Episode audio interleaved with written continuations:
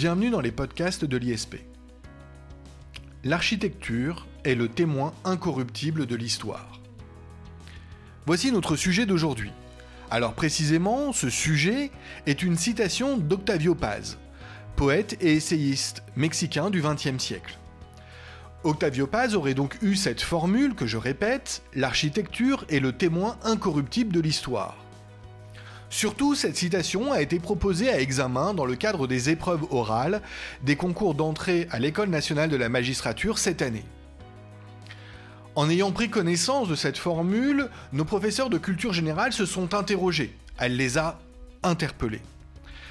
Cette citation mérite un examen approfondi. Voilà ce qui est le fruit de leur discussion. Et cet examen approfondi, nous nous proposons eh bien, de le réaliser avec Benoît Kennedy que je reçois aujourd'hui. Benoît Kennedy, enseignant à l'ISP, merci. Bonjour. Bonjour Benoît Kennedy. Alors commençons par recontextualiser ce sujet. Est-ce que vous pouvez nous dire qui est Octavio Paz? Qu'est-ce qu'il veut nous dire au travers de cette citation? Qu'envisage-t-il quand il vise l'architecture ou encore lorsqu'il vise l'histoire? Octavio Paz, comme vous l'avez dit, donc est un écrivain mexicain, écrivain, diplomate, prix Nobel de littérature en, 1990, connu pour ses deux, poésies, mais également comme essayiste, et notamment un certain nombre d'écrits euh, sur l'art qui datent de la période des Trente Glorieuses, qui commence vers 1950. Au début, il s'est beaucoup intéressé notamment à l'histoire mexicaine ancienne, aux Mayas. Alors c'est déjà un premier écho. On se souvient dans, la forêt mexicaine des temples mayas qui ont été abandonnés, c'est-à-dire ces, temples qui avaient été abandonnés plusieurs siècles avant même la colonisation espagnole. Et donc Octavio Paz va s'intéresser à ce fait social qu'est l'architecture. L'architecture, c'est le premier des arts, selon une classification... Euh, qui est déjà ancienne, qui date du XXe siècle, qui ensuite va être reprise par le philosophe Souriau en 1969. Euh, l'architecture, c'est un art, mais c'est également et c'est extrêmement important de le souligner, un arc, une visée technique. D'ailleurs, chez les Grecs, euh, et c'est l'étymologie lui-même du mot architecture, c'est celui qui commande aux, ouvriers, c'est celui qui va commander à la matière, celui qui va créer.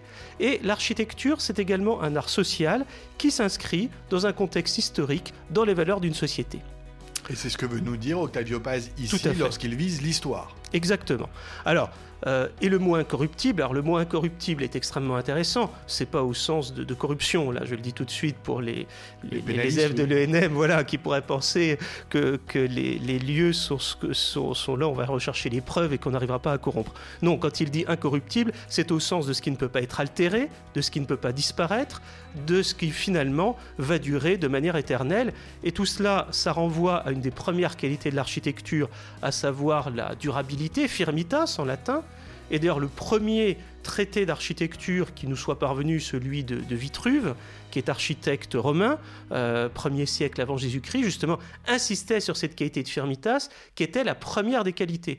Et Vitruve, c'est intéressant, Vitruve est un architecte, mais c'est aussi quelqu'un qui, dans le contexte de l'Empire romain, il écrit à l'empereur Auguste, vise à montrer que par les œuvres historiques, on va exprimer la grandeur de l'Empire romain, qu'il y a aussi un certain nombre d'éléments techniques, comment bâtir, comment avoir une architecture qui soit durable. Après, on pourrait jouer sur la polysémie des mots, hein. architecture durable environnementale, et finalement montrer que l'architecture, c'est le reflet d'une société, d'une civilisation, d'un État, j'ai presque envie de dire d'un monarque, d'un empereur.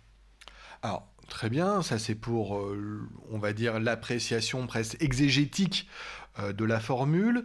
Vous avez néanmoins précisé que Octavio Paz euh, prononce cette formule euh, au cours des Trente Glorieuses, euh, est-ce que ça nous donne des perspectives de lecture ou de relecture euh, de cette citation?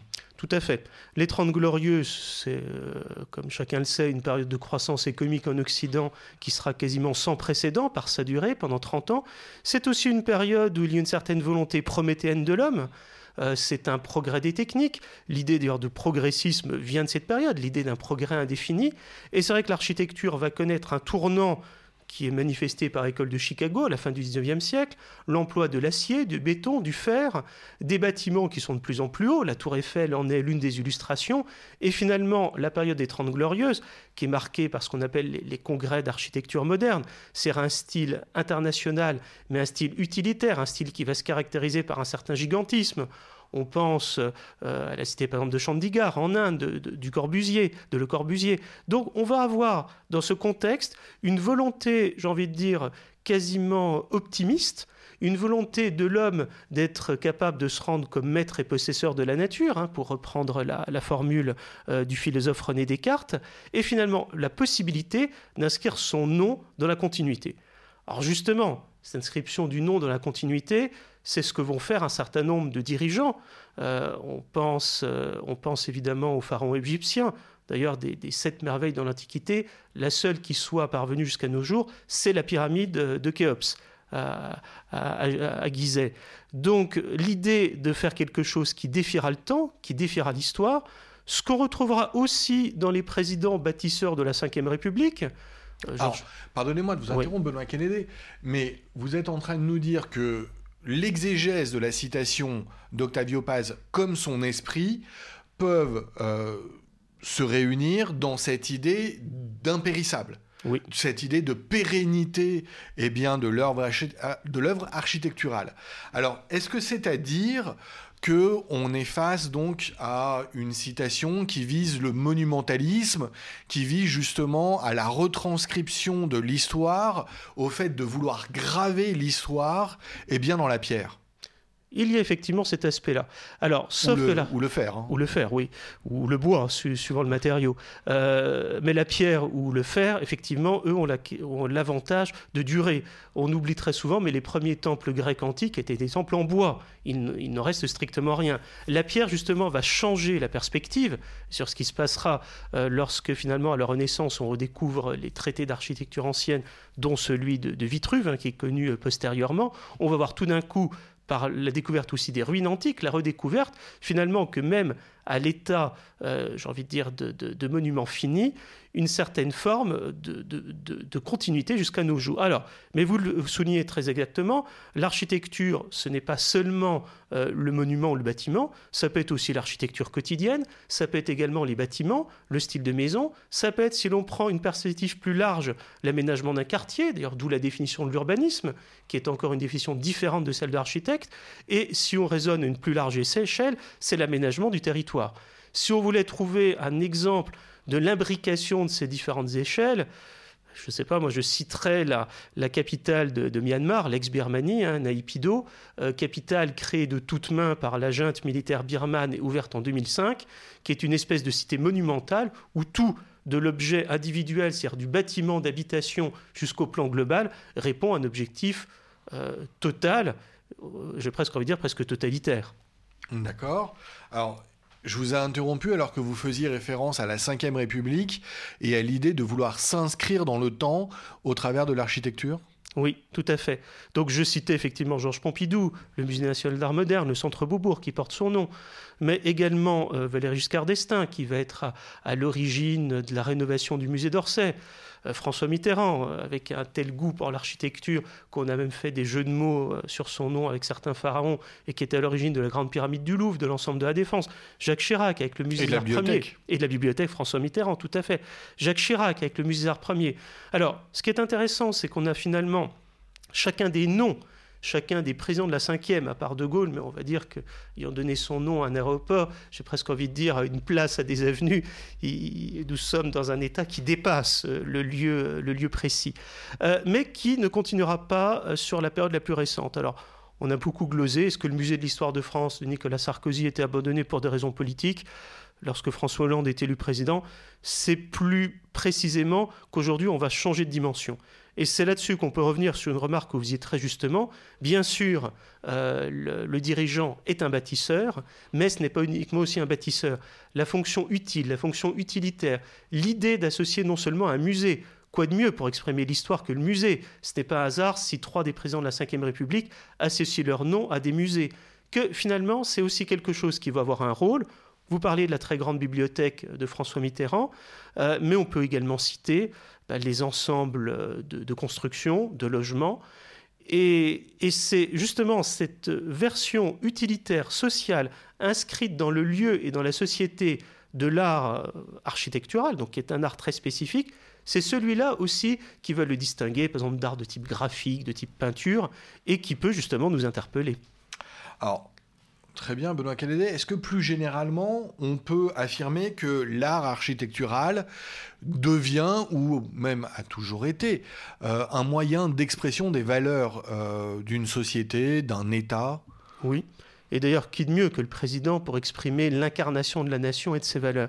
Alors, ce point est extrêmement important puisque si l'on reprend par exemple la période où parle Octavio Paz, c'est une forme d'art international qui aujourd'hui va s'exprimer dans une nouvelle forme d'internisation, c'est-à-dire la postmodernité, ces grandes tours qui, défient euh, les lois de la pesanteur, hein, c'est-à-dire le sens des, premiers gratte-ciel conçus, euh, aux États-Unis, euh, mais également s'inscrire dans une histoire, une société. Pour reprendre l'exemple de Chandigarh, de Le Corbusier, l'usage par exemple de la brique rouge, qui va être un, matériau local, va montrer la volonté de s'inscrire dans une continuité historique. C'est-à-dire que même si on a des bâtiments qui, par leur fonction, euh, par euh, les prouesses techniques qu'ils représentent, l'idée de ne plus avoir par exemple une façade porteuse qui est une grande découverte de l'école de Chicago en disant le système poteau-poutre, c'est-à-dire les, poteaux qui vont porter des poutres et un bâtiment qui va être autoporteur, ce qui permettra de gagner en termes de, de hauteur et de prouesse technique. Donc finalement, cette idée de tenir compte certes d'éléments techniques, mais également des valeurs d'une société, est quelque chose de fondamental. Pour revenir aussi sur Chandigarh, l'idée de Le Corbusier n'était pas initialement euh, de faire quelque chose qui soit uniquement horizontal. Il avait un goût pour la verticalité qui est totalement inscrite dans l'architecture de cette époque. Mais là aussi, la valeur des sociétés indiennes, avec une importance d'horizontalité, rejouera là-dessus. Et pour montrer que finalement, que, que l'architecture, l'art architectural est totalement lié à une certaine conception de l'espace, mais aussi de la société. Reprenons par exemple l'exemple du plan urbain. Le plan urbain, la trame urbaine, c'est un plan extrêmement géométrique. Tout cela, ça nous vient des premières cités qui sont les cités mésopotamiennes. On le retrouvera par la suite dans la reconstruction des cités, c'est-à-dire la cité mésopotamienne qui quelque part préfigure la cité antique, qui ensuite sera reprise dans la période moderne. Finalement, on retrouve dans ce continuum de valeurs non seulement un continuum de principes, les principes de l'architecture classique, antique, redécouvert à la Renaissance, mais également une expression. Et comment exprimer le mieux cette expression de valeur que, la construction des cathédrales? Euh, Les cathédrales, vont être exprimés par cette volonté de durer. D'où d'ailleurs le, sentiment, l'émotion qui va être marquée, par exemple, après l'incendie qui va toucher euh, la cathédrale Notre-Dame de Paris. La cathédrale Notre-Dame de Paris, c'est quasiment deux siècles de construction. C'est pas un record. La cathédrale de Strasbourg sera construite en 250 ans. Mais là, on retrouve au Moyen Âge d'une société qui est marquée par les valeurs religieuses, de la volonté euh, d'avoir ce bâtiment qui s'élance vers le ciel, qui en quelque sorte rapproche l'homme de Dieu, y compris jusque dans son détail, le vitrail. Qui est au centre de la ville. Qui est au centre de la ville, dans sa localisation, dans, dans sa décoration intérieure, finalement la volonté d'exprimer ce qui représente la quintessence des valeurs de la société médiévale sur une société en harmonie entre l'homme et Dieu on peut peut-être mettre cela en perspective avec eh bien, l'idée des cités, cette fois-ci, euh, ou plutôt des ghettos qui se retrouvent effectivement, eux, au contraire, à la périphérie de la ville. Et là aussi, c'est une trace de l'histoire et euh, peut-être de l'histoire euh, de l'immigration en France. Oui, d'ailleurs, euh, ça se voit sur Paris. Les quartiers bourgeois euh, sont plutôt à, l'ouest. Bah, ça correspond aux vœux de cheminée aux usines qui n'atteindront pas la partie ouest. Et surtout la question de l'hypercentre. L'hypercentre historique, D'ailleurs, on le sent aujourd'hui dans les règles architecturales à Paris. Vous n'avez pas, à l'exception euh, du quartier euh, un peu le 15e et la tour Montparnasse, de bâtiments de grande hauteur. Ils vont tous être limités en périphérie de la ville, comme si le centre-ville historique faisait partie de notre patrimoine qu'il fallait conserver. Et, du reste, c'est un de nos atouts. Si Paris est une des toutes premières destinations historiques, touristiques, pardon, mondiales, c'est précisément en raison de ce patrimoine historique. Alors, vous disiez un mot sur les cités. Euh, la cité qui va être des bâtiments qui vont être construits plus vite, justement, qui n'ont pas ce caractère de durabilité, la volonté finalement de le faire s'effondrer comme une histoire à laquelle on voudrait, dans laquelle on ne voudrait pas s'inscrire, bah, ça renvoie aussi à l'idée d'essayer de l'aménager. La cité jardin, c'est-à-dire le modèle euh, qui va être euh, choisi d'urbanisme d'une cité en quelque sorte idéale avec des fonctions collectives mais aussi sociales et la place qui est accordée à la nature, va être expérimenté précisément dans un certain nombre de, banlieues françaises, comme la Cité radieuse à Marseille, où à l'époque ça représente une rupture avec le passé et la volonté d'entrer dans une ère nouvelle. nous l'avons bien vu, euh, la formule d'Octavio Paz, finalement, ne fait que euh, reprendre une idée qui euh, est presque une évidence.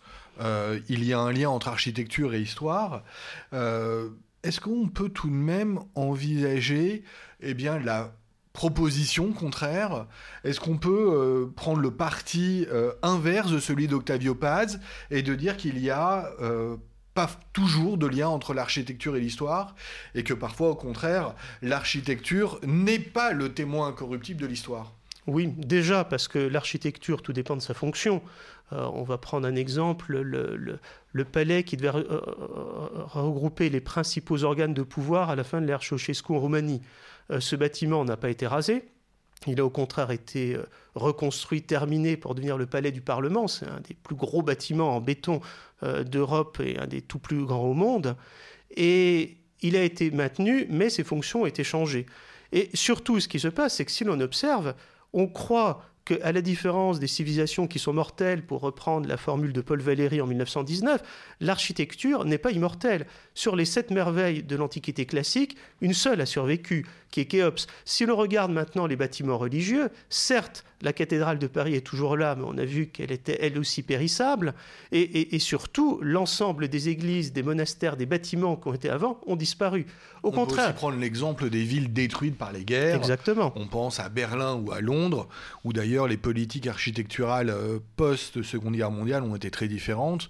On sait que euh, Londres a été reconstruite au moins en partie à l'image de ce qu'elle était avant euh, les bombes, alors que Berlin a été reconstruite de manière extrêmement moderne mm. et où il n'y a plus trace que de quelques monuments pour rappeler ce qu'était le Berlin euh, du début du XXe siècle. Tout à fait. Si on regarde bien, une ville évolue, une ville se modifie. si on reprend les trames urbaines de Paris, des rues qui sont extrêmement étroites, on n'en trouve quasiment plus aujourd'hui. L'osmanisation a détruit la trame, la trame initiale. Donc croire que le bâtiment, qu'il s'agisse du monument individuel ou de la trame urbaine, c'est-à-dire du quartier, ou de la ville elle-même, croire que, cela ne change pas relève, j'ai envie de dire, en quelque sorte, d'une volonté de l'homme de s'inscrire dans l'histoire, peut-être de répondre à sa question d'immortalité, de se dire que le, bâtiment n'étant pas lui-même affecté par le vivant, il pourra en quelque sorte lui survivre. Mais c'est effectivement quelque chose qui relève du, mythe.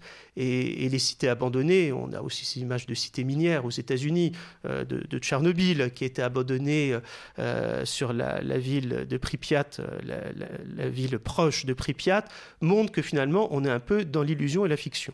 Mais on peut même aller encore plus loin. La citation d'Octavio Paz suppose, quand on dit que l'architecture est le témoin de l'histoire, c'est-à-dire qu'elle reflète nécessairement une société, une histoire, une civilisation.